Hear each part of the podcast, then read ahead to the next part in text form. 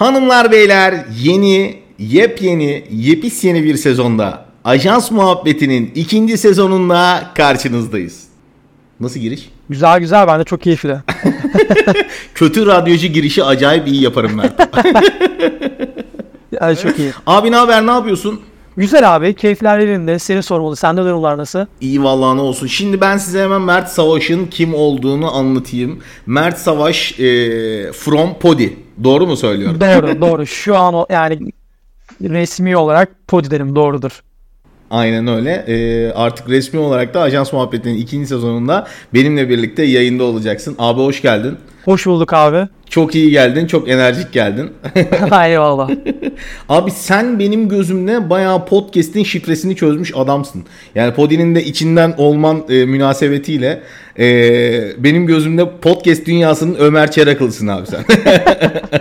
Podcast'in şifrelerini çözdüm mü? Yani emin değilim. Bazen çözdüğümü düşünüyorum, bazen çözmediğimi düşünüyorum. Bir ara 2019 zamanı ben de en yakın arkadaşımla yapıyordum. Ee, güzeldi, keyifliydi. Sonra saldık, bıraktık. Çok tembellik yaptık biraz. Yani sanırım şifrelerini böyle çözme aşamasındayım sanırım hala. Çö- çöze yazdım. Aynen çöze yazdım. Henüz tam noktayı Abi zaten, koyamadım ama. Zaten bir podcast'a başladığın zaman en büyük sıkıntı ya karşı tarafta e, hadi kayıt alalım diyorsun adamın mikrofonu yok. Ya da işte hadi başlayalım diyorsun vaktin yok. Lan işte biliyorsun kaç gündür kayıt aldı. Bu arada işin mutfağından da biraz konuşalım size söyleyelim. Kaç gündür kayıt alacağız biz aslında ikinci sezonun kaydını oluşturacağız. Bir gün bizim ofise kapı takmaya geldiler. Bir gün ofisin elektrikleri kesildi. Yani olabilecek en kötü şeyler arka arkaya geldi. En sonunda bizim ofisin lanetli olduğuna karar verdik. Ama sonunda başlayabildik kral. Evet evet podcast tanrıları sonunda bize bir izin verdi. O yüzden direkt sıcağı sıcağına. Sen de ayağının tozuyla geldin. Aslında e, setlerden geldin. Sinema dünyasının içinden geldin şu anda. Bir böyle burnuma İKSV kokusu geliyor. Bir altın koza, bir altın leopar. Böyle bir şey gelir mi inşallah? yani inşallah diyeceğim. Hani tabii ki de e, hani hedefler, hayaller her zaman orası. E, yani ben yani şu an evet e, Podi tarafındayım. E, orada çalışıyorum. E, ama kendim bildiğim bileli her zaman küçüklüğümden beri hep istediğim şey sinemaydı, yönetmen olmaktı. Hep böyle insanın bir içinde ukde kalıyor değil mi? Aynen aynen kesinlikle. Yani tabii ki de e, işte Venedikler, Oscar'lar, hadi Oscar demeyeyim de Oscar artık çok el ayağa düştü. Fransalar, kanlar değilim. E, tabii ki de herkesin yani sinema ile ilgilenen ve bu dünyaları seven herkesin mutlaka hayallerini süslüyordur. E, benim için de aynısı. Ya bakalım. E, şu an daha ben çok hani bebek adımları attığımı düşünüyorum. Umarım o noktaya gelirim. 2023'te bir podcast'te Oscar ayağa düştü dendi mi o zaman? Kimse demese de biz şu an onu söyledik yani. Abi sen setteydin, Tekirdağ'daydın. Biraz daha böyle kırsal bir alandaydın. Ee, evet doğru şöyleydi. Ee, biz böyle bir yakın bir arkadaşımızın, bir kız arkadaşımızın bir kısa filmi vardı. Onun da ilk kısa filmiydi. Ee, güzel yerlerden de destek aldı. Güzel de bir hikayesi vardı. Ee, zaten Tekirdağ'da kendi büyüdüğü, doğduğu yerde çekim yaptık. Ee, dört gün oradaydık. Üç günü çekimdi. Güzeldi, keyifliydi. Ee, yer yer yorucu, yer yer keyifli. Bitirdik kazasız belasız. Umarım onun da hani yolu açık olur. Güzel yerlere gelir diye tahmin ediyorum. E, çünkü senaryosu çok fazla şey vaat ediyor. E, kabaca bu şekilde. Abi süper. Şöyle ben biz de şu anda e, çalıştığım yerde reklam filmi çekiyoruz. Her reklam filmi setinde kendi kendime diyorum ki ya şu bir film seti olabilirdi. Ya da işte ya şöyle bir fikrim vardı acaba müşteriye bunu satabilir miyiz bilmem ne yapabilir miyiz. Ya hep insanın içinde aslında yapamadıklarının e, bir şeyi kalıyor.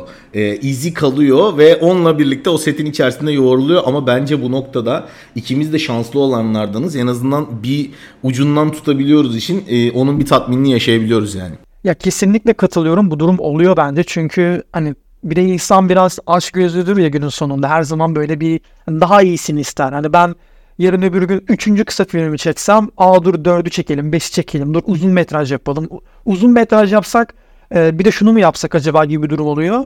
E, bir de şey kısım da kıymetli. Yani seninle benzer dünyalardan, benzer hedeflerden hayal kuran insanlarla bir arada olma durumu da çok keyifli. Bu da ekstra bir motivasyon sağlıyor. Ee, yani gerçekten kendini o dünyada olduğunu hissediyorsun. Bu kıymetli bir his bence. E, o yüzden katılıyorum dediğine. Ee, o zaman biz de herkesin yaptığını yapalım. Gerçekten sinema yapamayan herkesin yaptığı gibi biz de sinema üzerine podcast yapalım abi. Oturduğumuz yerden değil mi böyle? Akşam kesiyorlar Oturduğumuz yer- ya ya bu Kubrick'te ne abicim böyle falan. ya bu Gaspar Noé'yi de çok abartıyorlar. Ya bir ara şey geyiği vardı ya Kubrick için şey diyorlardı işte aslında işte Amerika işte Ay'a astronot göndermedi onu Kubrick çekti falan deniyordu. evet Kubrick çekti bu arada. Ben oradaydım. Aynen. ben O setteydim o astronot zaman bendim abi. evet. O astronot bendim. E, evet abi kasten tanımadın mı sen? şey muhabbeti çok fazla olur ya. Hep böyle bir filmle alakalı bir eleştiri yazısı yazarsın veya işte yorum yazarsın. Altına bir tanesi gelip çok biliyorsan sen çekseydin bilmem ne falan filan. Ya iyi de kardeşim ben çekebilecek imkanım olsa zaten çekerim. Hani ben çekemiyorum. Bırak da yorum yapayım ya. Hani bak benim elimden bunu da alırsam benim elimde ne kalır ki? Zaten kaybedecek zincirlerimizden başka ne kaldı ki? Evet, kesinlikle dedim. Baltalama değil mi? Bırak bari konuşayım böyle dökeyim içindekini.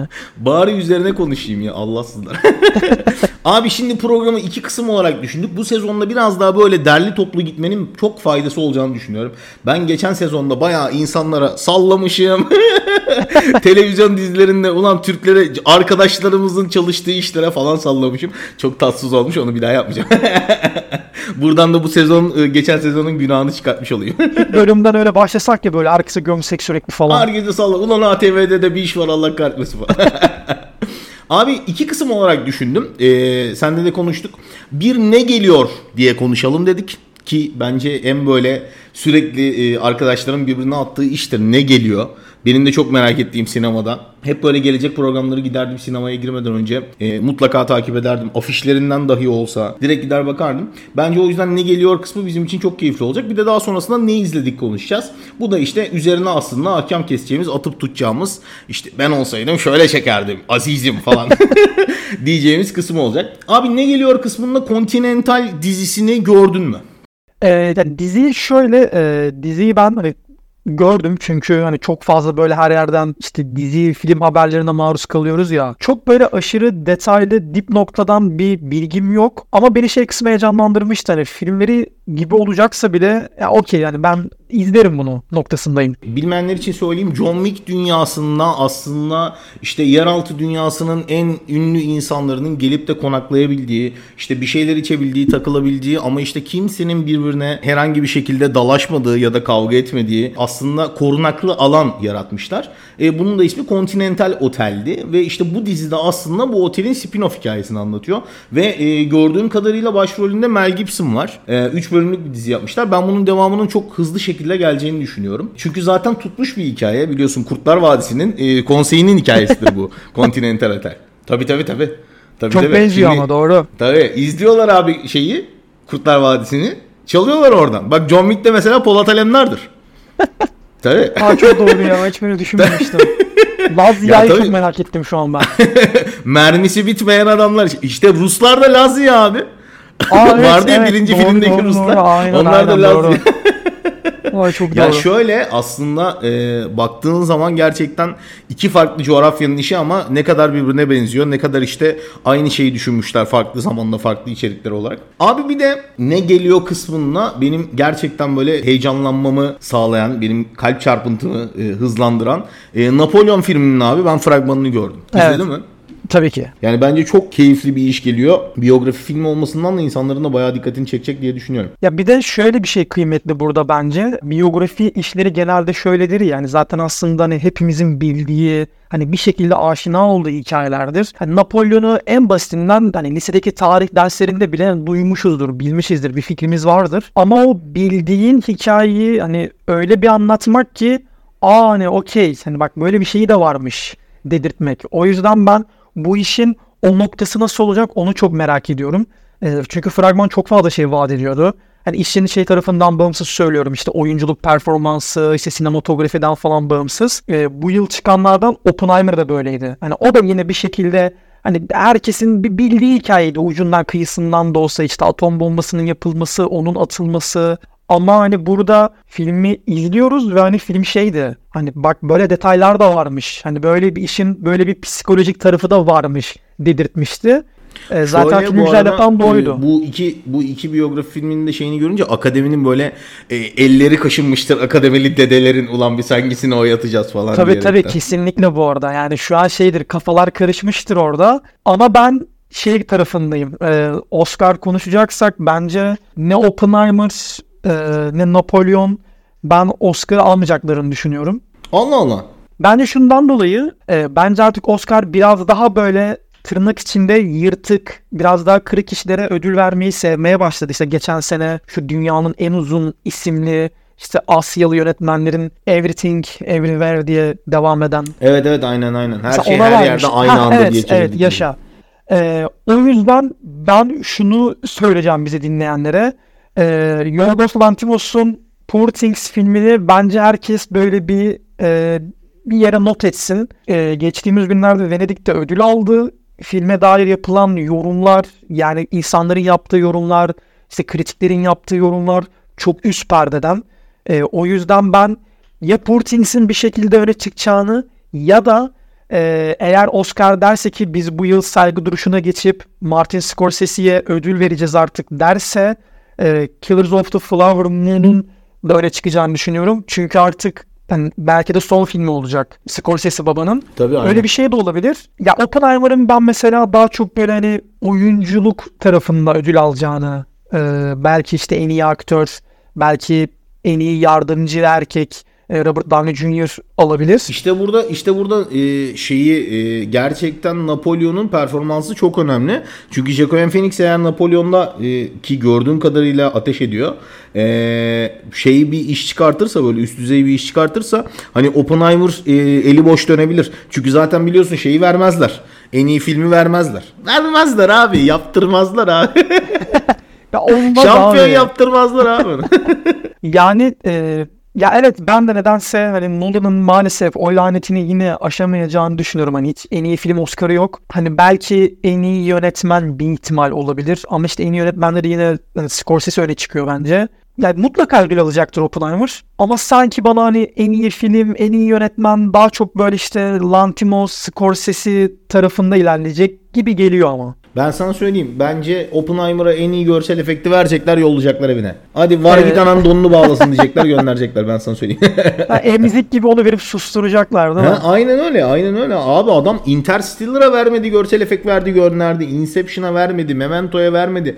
Daha neye vereceksin? Bu adamın kariyerindeki 3 baş işi yani. Ya ben de öyle bir şey seziyorum. Hani işte belki işte müzik falan vesaire onlar da verilebilir ama baba ödüllerin çok verilmeyeceğini düşünüyorum nedense. Peki aktrisi Margot Robbie aldı mı almadı mı?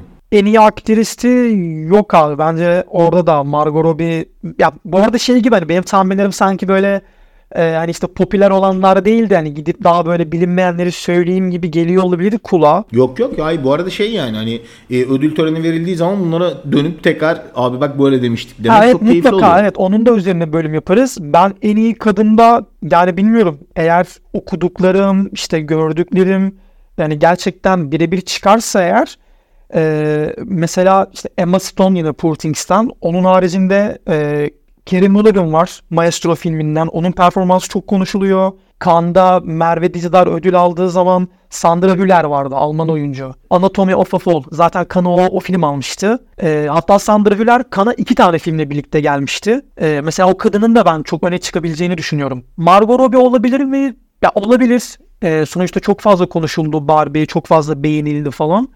Ee, ama sanki böyle bir Emma Stone öne çıkıyor gibi geliyor bana. Bu arada çok güzel girizgah da yapmış oldun. Kuru otlar üstüne gerçekten büyük bir gurur abi. Böyle e, insan ağzı dolu dolu söyleyince mükemmel bir şey oluyor. Oscar'a gidiyor abi. Evet ya bu arada hani bence tam yük oldu. Ee, yani kandaki o özellikle aldığı hani o arkasına bir rüzgar aldı. Onu da devam ettirmesi için e, ya zor bu arada şimdi eğri oturup doğru konuşmak lazım. Hani hiçbir Yo, zaman bence Türkiye'den bu arada bence bu arada bizim bizim yapımlar için bence Oscar'a gitmek Oscar almaktır abi. Ya bu kesinlikle ne- bu ne arada kesinlikle. Yani benim için. Yani bunu ilk hangi yönetmen başarır bilmiyorum ama e, orada aday olunduğu zaman e, bu çok net büyük bir başarıdır. Ama mesela bence bizim Türk sinemasının yeri bence e, hiçbir zaman Oscar değil. Türk sinemasını en iyi neresidir bizim filmlerimizin örtüştüğü festival denirse ben hep hani Cannes ve Venedik bence. Evet aslında çok güzel bir şey söyledim bu arada. Ya, aydınlanıyorum abi eyvallah. Ah, Şöyle eyvallah. gerçekten bir tık bir tık bizim filmler şey gibi geliyor. Derinliği daha fazla gibi geliyor oradaki yapımlara göre. Yani kesinlikle, orada evet. biraz konuyu anlatış şekli Hollywood'da veya işte başka bir yerde evrensel olma kafasıyla çok kör gözüne parmakmış gibi geliyor aslında. Bizde daha sanki spesifik bir hikayenin parçası olduğun zaman anlayabiliyorsun bir işi e, gibi bir hissiyat içerisindeyim. Ne diyorsun? Kesinlikle katılıyorum. Ee, şöyle bir durum devreye giriyor çünkü. Tam doğru yerden girdin sen. Hani genelde Oscar hani daha çok işte Türkiye'deki birisinin de Japonya'daki birisinin de Hindistan'daki birisinin de izleyip empati yapabildiği filmler oluyor. Ama bizim ülkemizden çıkan eli yüzü düzgün herkesin sevdiği filmler her zaman bu toprakların hikayesini anlatıyor. Bu siyasi bir hikaye olabilir ya da işte örnek veriyorum Ağlat Ağacı'ndaki gibi işte Doğu Demirkol'un oynadığı yazar olmak isteyen bir e, genç insanın hikayesi olabilir.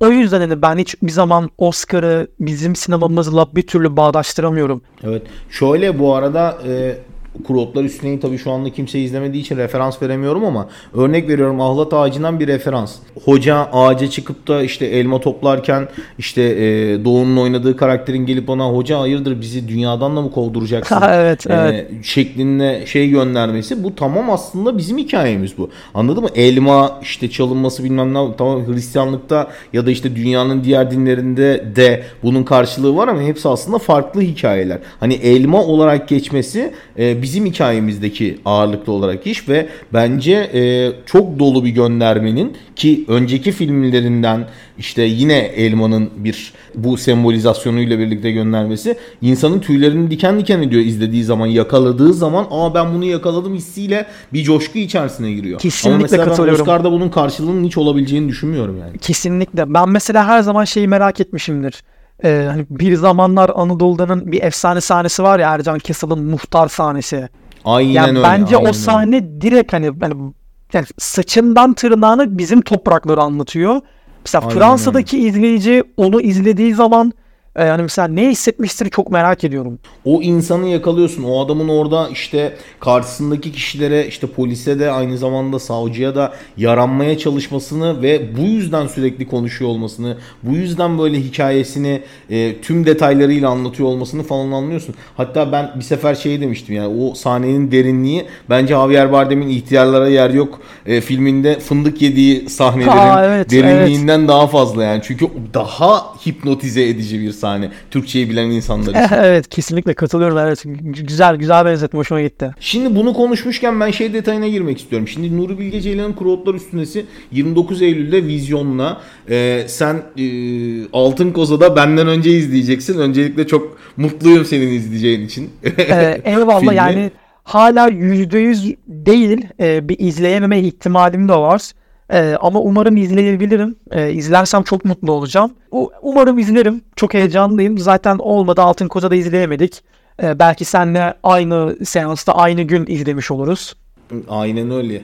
Bu arada sen öncesinde izlediğin noktada biz program için acayip keyifli içerik çıkartabileceğimizi düşünüyoruz. Zaten bununla alakalı interaktif de bir düşüncemiz var.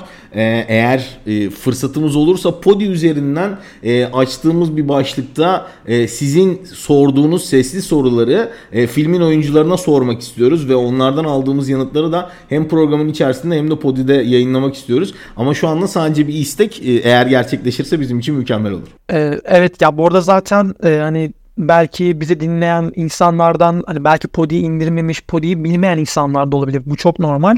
E, yani Podi'de sesli yorum özelliği var. Hani bize direkt hani bölümün altına gelip sesli yorumla birlikte hani sorabilirler, bölümle alakalı yorum yapabilirler ya da e, Altın Koza'da hani belki gerçekten hani böyle sinemayı çok seven kişilerin gözüne kestirdiği filmler olabilir. Hani direkt e, bize onları da sorabilirler.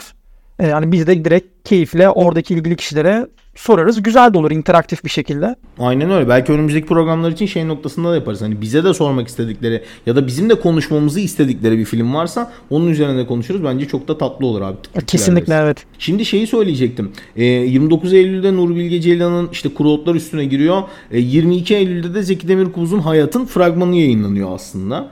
Şimdi ya ben hep aklıma şöyle geliyor. Dünyadan şu anda yakın tarihte bir başarı gördük. Ne başarısı? İşte işte film dünyası için reklam pazarlama başarısı. Nedir bu? İşte Oppenheimer'la Barbie'nin aynı gün işte vizyona girecek olmasıyla iki filmin gerçekten birbirini puşlaması, işte e, birbirleri üzerinden haber yaparak işte iki filminde e, gişesinin inanılmaz artması ya ki hani şey ekonomik anlamda bizi zorlayan bir etkinlik olmasına rağmen Türkiye'de dahi inanılmaz derecede bir sinema etkinliği yaratılması bunun üzerine benim aklıma şöyle bir şey getirmişti. Abi Türkiye'nin e, önde gelen belki de yani başı çeken diyebilirim. iki sanat yönetmeni Zeki Demirkubuz ve e, Nuri Bilge Ceylan'dır. Yani bunu 2 2 daha 4 lise öğrencisine de sorsan aynı şeyi söyler. Hani e, yaşı daha ileri olan birine de sorsan aynı şeyi söyler. Ya böyle bir şey yapılamaz mıydı? Yani en azından bir pazarlama hamlesi olarak bu e, haberleri birlikte yapılarak bir e, güçlü bir e, izlenme yaratılamaz mıydı? Yani sonuç olarak bu filmlerin gişesinin ne olduğunu biliyoruz. Ya böyle bir şey yaratılsa mükemmel olmaz mıydı? Ben biraz bu sorunun cevabını uzun tutmak istiyorum izninle. Abi lütfen. Ee, şöyle. Ben bir sigara ben... yakıyorum şu anda seni dinleyeceğim keyifle. evet, süper. Bence şöyle. E, bu çok güzel bir ütopya. Yani bizim Türk sineması için e, gerçekten çok güzel bir ütopya. E, olsaydı çok güzel olurdu bence. Çok imkansız. Bunun imkansızlığının altında da çok fazla sebep yatıyor. Yani egosal durumlardan başka durumlara kadar e, süren çok fazla sebep var. E, mesela şey örneğini vereceğim. Bu biraz böyle şehir efsanesi ama e, şöyle bir şey konuşulur.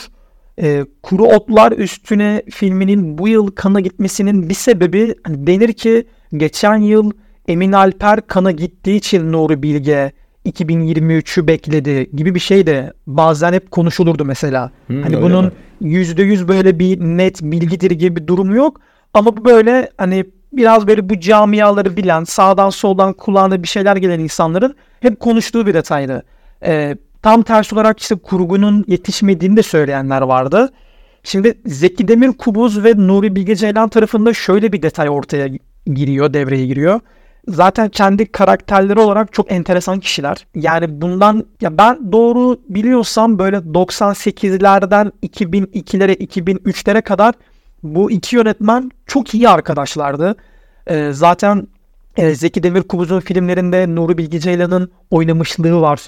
Ee, yani en azından ses olarak mesela bir tane sahne var. Biriyle konuşuyor Zeki Demirkubuz telefonda. Konuştuğu kişi Nuri Bilge Ceylan ee, gibi gibi durumlar var. Ee, birlikte birbirlerinin setlerine gitmişliği, kamera arkası görüntüleri var. Yani gerçekten bu iki kişi tam anlamıyla bir dosttu. O dostluklarının devam ettiği bir dünyada bu olabilirdi, bir ihtimaldir. Ama şöyle bir şey var. Nuri Bilge Ceylan'ın 3 Maymun filmini bilirsin abi. Şöyle bir şey konuşulur her zaman. Ee, ben bunun bu arada doğru olduğuna inanıyorum. Normalde sanırım yani denen o ki ee, bir gün Zeki Demirkubuz Nuri Bilge, Nuri Bilge Ceylan'a gidiyor ve şöyle bir isteğinden bahsediyor. Yılmaz Güney'in yanlış hatırlamıyorsam 70 ya da 71 yapımı Baba filmi var. Güzel de bir filmdir, fena değildir. Zeki Demirkubuz bu filmi yeniden yapmak istediğini söylüyor Nuri Bilge Ceylan'a. Böyle bir işte fikrinden, böyle bir isteğinden bahsediyor. Sonra gel zaman git zaman e, yanlış hatırlamıyorsam 2006 mıydı 3 Maymun tam emin değilim. E, bu filmi Nuri Bilge Ceylan yapıyor. E, ondan sonra da artık araları açılmaya başlıyor e, gibi bir durum oluyor. O noktadan sonra zaten artık bayağı birbirleriyle böyle hani kanlı bıçaklı bir noktaya geliyorlar. E, Zeki Demirkubuz'un Yeraltı filminde bir e, alkolün içildiği bir sahne vardır. E, mesela denir ki aslında oradaki o tiratlar Engin Günaydın orada aslında işte Engin Günaydın Zeki Demir Kubuz ise karşısında tirada attığı kişi de Nuri Bilge Ceylan. Çünkü karşısındaki karakter filmde işte bir e, yanlış hatırlamıyorsam yazardı ve güzel bir yerden ödül alıyordu. Ve işte Engin Günaydın işte evet evet devam et hani sen hatta Nobel bile alırsın gibi bir çıkış yapıyordu. Ya o yüzden aralarında böyle bir denge var. Hani yani kavgalı olduklarını aslında herkes biliyor az çok. Sadece yani detayları çok böyle soru işareti olsaydı bu Ütopya gerçek olsaydı bence Türk sineması açısından çok keyifli olurdu. Bu iki yönetmenin hatta keşke şöyle bir şey olsaydı. Gerçekten bu iki yönetmen karşılıklı otursaydı, kendi filmlerini anlatsaydı, biz dinleseydik, karşılıklı kendi filmlerine dair e, yorumlarda bulunsalardı. E, ama bana bu çok zor geliyor. Hani hiç kavgalı olmayıp gerçekten hala dostluklarının devam ettiği noktada bile imkansız olabilirdi.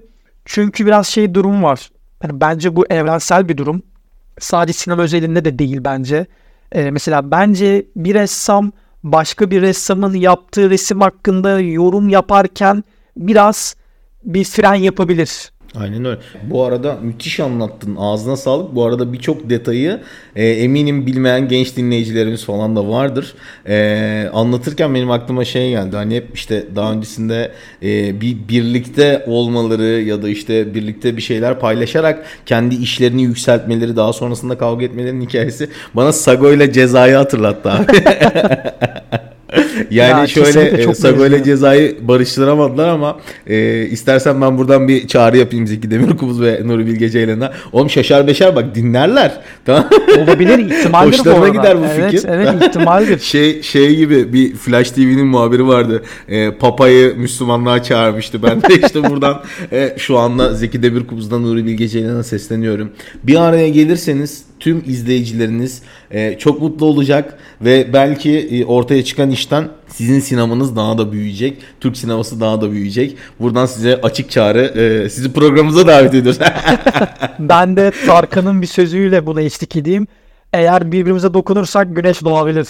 Ee, öyle miydi olsa sanki öyleydi. Müthiş. Müthiş müthiş müthiş söyle. Aynen. Müthiş keşke olsa. Ben Tarkan deyince bir an, bir an Kartal Tibet'in oynadığı Tarkan'dan bahsediyorsun. Bu kadar sinema konuşmuşken o tarafa gideceksin zaten. Aynen. Abi istiyorsan ne izledik konuşalım. Abi ben Witcher'ın son sezonunu izledim. Hiç Witcher izledin mi? Abi ilk iki sezonu izledim. Üç gelmişti değil mi? Doğru mu hatırlıyorum? İlk sezon güzeldi. İkinci sezon Aa, şöyle böyle yine fena değil. Üçe dair hiç güzel yorumlar duymadım. O yüzden izlemedim ama senden de duymak isterim. Aynen. Ya abi şöyle aslında zaten Witcher'ın çekilme amacı tamamen oyun hayranlarını biraz daha böyle yakalamak, biraz daha onlara cookie'ler vermek, bilmem ne yapmak falandı. Ee, hep dizi bölümlerinde de biraz böyle öyle bir vibe vardı ama bence baş karakter seçimi en başından itibaren o kadar yanlış ki abi. Harry Cavill yani hep bir Superman vibe ile oynuyor. O da işte bu e, aynı bizim Türk dizi oyuncuları gibi işte Kerem Bursin gibi Can Yaman gibi bilmem ne falan hep kendini oynayan adam. Sanki Henry Cavill'ı al gel bizim holding patronlarından bir tanesi yap hiç sırıtacakmış gibi. Bir durmuyor yani. Abi paramı verdiğiniz sürece her şeyi yaparım. Her şeyi oynarım. Kim abi başrol karşımda? Hande Erçel mi? Oynarım abi hiç problem. bu abinin zaten ben ilk sezonda bir buna bir ifrit olmuştum. Yani bir kere zaten bu adamdaki şey sıkıntısı ya başladığı projeye devam etmeme sıkıntısı beni çok çok yoruyor. Ee, e, biliyor musun bilmiyorum. Witcher'ın dördüncü sezonunda oynamayacağını söyledi. Bütün yapımı tehlikeye atacak bir iş ve işte baş karakter değiştirince işte muhtemelen bunun fanları ve işte e, bu zamana kadar Henry Cavill'dan izlemekten keyif alanlar varsa öyle dünyanın bir yerinde manyaklar e, diziyi bırakacaklar diye tahmin ediyorum. E, sen bu kadar bütçeli bir yapıma başladığın zaman böyle bir şeyin zaten şeyi garantörü olmuyor musun yani? Yani bilmiyorum bana da biraz saçma gelmişti. Bu arada hani Henry Cavill çok şey bir adam zaten hani çok ünlü. Hani mutlaka o sırf onun içinde izleyenler vardır. Ee, yani aynı tadı vermez o hikaye artık o saatten sonra. Ee, şey bunun bir de e, şey hastalığı vardı. E, Man of Steel'in çekimlerinde e, yönetmen kes demesine rağmen e, bıyıklarını kesmedi. Ve e, tüm filmi yani bak bütün filmi e, konuşmaları dahil bütün sahnelerde, yakın plan çekimleri dahil bütün sah- sah- sahnelerde adamın bıyığını temizlediler abi post production'da. Yani o ekibin herife ne kadar küfür ettiğini düşünüyorum da inanılmaz ya değil evet, mi? Evet bayağı ah almış yani çok belli. Gerçekten inanılmaz ah almıştır ya. Yani sadece bunun için ekstra personel almışlardır diye tahmin ediyorum. Bütçe artmıştı birden. Yani or- oradaki adamlar şeyin başında bilgisayar başında senin bıyığını da sakalını da bilmem ne diye. Her gün kıl görmekten bıkmışlar değil mi? Ve artık en son isyan ediyorlar. Ya bu bu bana şey hissiyatını verdi. Benedict Cumberbatch'in e, asla Sherlock çekmemesinin hissiyatını verdi ama en azından Benedict Cumberbatch oynamıyor diye Sherlock'u çekmiyorlar abi. Witcher'ın 4. sezonun çekileceği de garanti. İşte çok sıkıntı mesela o hikaye artık aynı şekilde olmaz yani imkansız. Abi sen ne izledin? Abi ben e, yani yerli tarafta en son Prens'i izledim. Giray Altınok'un dizisi değil mi abi? Aynen doğru onun dizisi Giray Altınok'un dizisi. Yani bence güzel keyifli bir iş. E, hani böyle beni işte dev böyle güldürdü mü? Hayır ama güzel bir mizah var. E, mesela herkes Gibi'yi çok sevmişti. Hani Gibi kadar beni güldürmedi ama çok güzel bir mizahı var. Ve işin ben şey tarafını çok sevdim. Hani gerçekten böyle bir krallık dizisi ve krallık komedisi olduğu için hani gerçekten oturup entrika çalışmışlar. Yani dizi hiç tahmin etmediğin şekilde ilerliyor. Hani sanki hiç komedi dizisi değil de e, Merlin vardı bir ara ben lisedeyken. Sürekli böyle bir entrikalar falan dönerdi. CNNBC'de yayınlanırdı. Hani bayağı bildiğin onun gibi olmuş. Böyle bir sürekli bir entrikalar dönüyor. E, o kısmı ben çok sevmiştim. Hani orada böyle bir kafa yormaları keyifliydi. E, bayağı bildiğin absürt komedi. Güzel akıyor. E, ben hep hani geceleri izlemiştim. Çok da hoşuma gitmişti. O tavsiye ederim. Kahpe Bizans vibe'ı var ya gerçekten. E, Evet bu arada var. Ya Evet. ben bazı noktalarda benziyorlar. Benim benim yani Türk sinemasında en sevdiğim işlerden bir tanesidir ki o dönem için en büyük prodüksiyonlardan biri harcanmıştı ki oyuncu kadrosu falan da mükemmel. Yani Giray'ın işi ben bu arada Prens'in sinemaya çıkacağını ilk başta duymuştum. Sinema için bir proje üreteceklerini duymuştum. Ama daha sonrasında böyle dizi formatına dönmesi bence çok daha iyi olmuş. Abi sinemada tüketilecek bir şey değildi. İçerik değildi. Yani e, sanki seyirciye geçmezdi gibime geliyor. Yani dizi olması çok daha güzel olmuş bence. Abi şeye baktığım zaman böyle e, ben geçtiğimiz aya Ağustos ayına baktığımız Ağustos değil mi geçtiğimiz aya? Ağustos'ta. Evet, evet, Abi doğru. ben Ağustos ayına baktığım zaman benim de böyle çok başka vay tap şunu izledim de işte bunun hakkında konuşmak istiyorum diyebileceğim bir iş aslında çok fazla olmadı. Eylül çok dolu dolu geçecek. Eylül boyunca izlediğimiz işleri mutlaka konuşuruz. E, bence bu ne izledik kısmı e, daha çok böyle e, işin e, juicy partı olacakmış gibi geliyor. Aynen bence de. Zaten direkt üzerine konuşuyoruz. Dediğin gibi Eylül ayı çok dolu. Ee, yani her anlamda dolu. Ee, buradan çok malzeme çıkar. Abi ağzına sağlık çiçek gibi muhabbet oldu. Yani... Abi senin de ağzına sağlık. Çok keyif aldım ben. şimdi şimdi bu kurguyu ben nasıl yapacağım diye düşünüyorum. Muhtemelen hiçbir şey kesmeyeceğim her şeyi koyacağım abi. direkt böyle atıyor değil mi oraya? Aynen, direkt direkt böyle buraları falan her şeyi koyuyor. İyi ki geldin, hoş geldin. Ee, Ajans Muhabbeti bulduk, çok ikinci sağ ol. sezon birinci bölüm burada bitti. Ağzına sağlık. Eyvallah abi sağ ol senin de.